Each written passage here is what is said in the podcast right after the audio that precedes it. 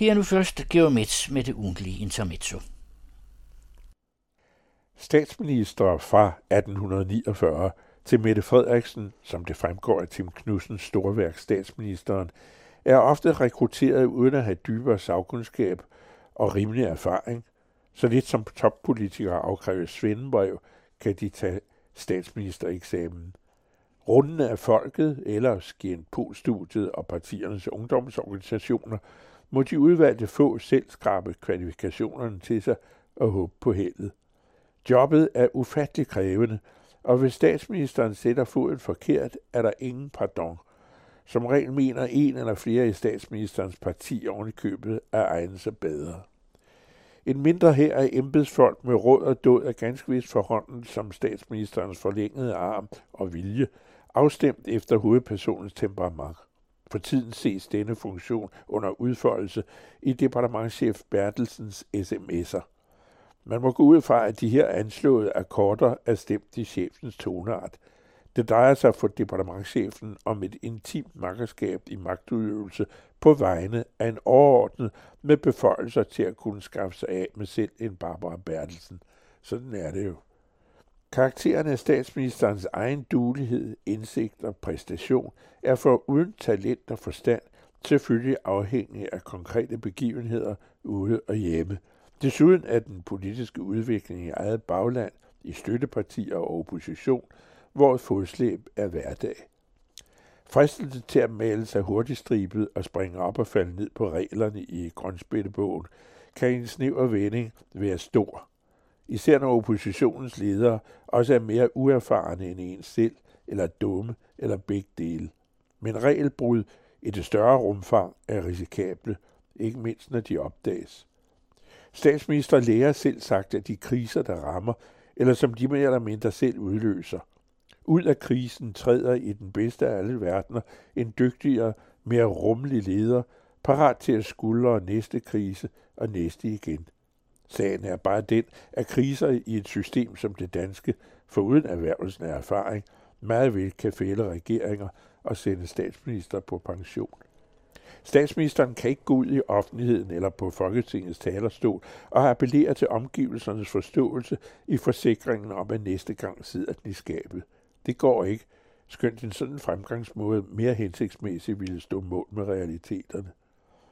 Den kørende Mink-sag, som ingen nu ved, hvor ender, er et illustrativt eksempel på en statsminister i pludselig modgang, der snubler midt i krisen og nu med alle muligheder for, at det hele går skævt. Selve sagen er dybt set enkel. Hvor tung for de mindre forgældede af minkavlernes skæbnen end må forekomme, syntes dengang i beslutningens stund en livstruende pandemi at være sluppet løs i buerne blandt de små rovdyr, af hvilke man som bekendt kunne udnytte pelsen til kunder i Kina. Forkundskaben advarer, griber smitten om sig i disse hårde af dyr, er befolkningen i det forhåndenværende smittepotentiale pludselig adskillige millioner individer større. Før vaccinen kom til, var det ikke til at vide, om der i værste fald ville blive nogen tilbage til at fortælle, hvad der skete. Bagatelliserer man et lille år senere den del af Mink-sagen, gør man vold på historien.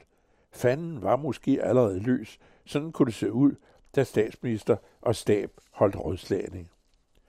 Apparatets top piskede sig op i det fornødende beslutningsgear, fornødet, når man skal til at kværke et helt erhverv ganske vist forgældet og ikke nødvendigvis sympatisk, men fuldt legale virksomheder lukke hele molevitten i overskuelig bestandig fremtid.